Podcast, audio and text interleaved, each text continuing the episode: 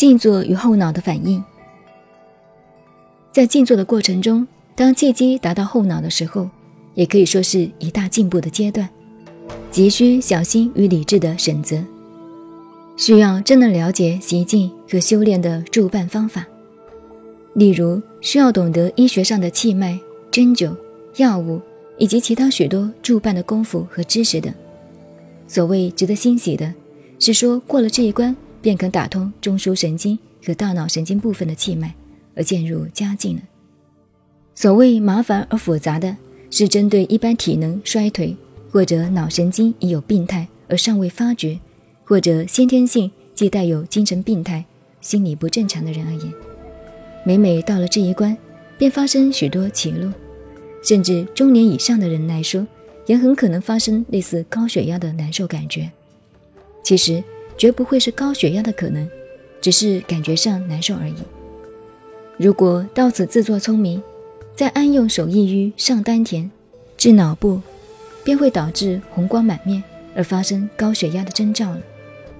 一般世俗的观念，往往认为红光满面便是修道有成的效果，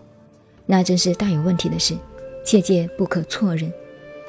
其次，当气机到达后脑的时候，耳根很可能会听到内在奇异的声音，以及耳塞、耳鸣等的感觉。这种现象都由于气机到达后脑时，脑神经部分的气脉将通未通，因此受到气机的震荡而发生脑波的作用。如果其人的理智不够清明，便会引发潜意识深处种种的幻觉。例如，有深厚宗教信仰的人，无论任何的宗教都一样。他便会幻觉为神异的声音，千奇百怪，难以捋述，但总不外于与见闻、知觉、经验有关的事情，彼此互相穿凿附会而已。甚至有时候正于小事，好像也蛮灵验的，因之便认为是他力、仙佛、主宰、先知等的灵感声音，或误以为是神通中的耳通，其实。这就是证明心力的本身，它的确具有灵验的感应功能，而这些反应只不过是一种小小的正验的现象，并非是真正的耳通，而且对大事也绝对不会灵验。如果妄信为真，必成魔镜。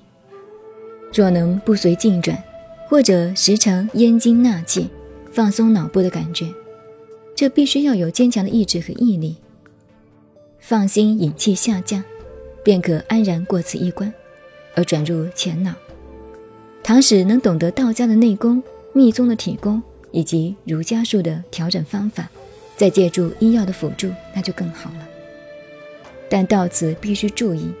有许多学习静坐的人，在静坐的过程中，气机发生的变化时，心念的注意力往往会被感觉的境界牵制，尤其到了脑部的时候，对感觉的注意力更为强烈。因此而促使小腹收紧、横膈膜上缩，甚至连带有胃口不开、食欲不振、大便不畅，或者大便秘结的暂时的现象。如果偶然用些消炎剂或者通便药的也有帮助，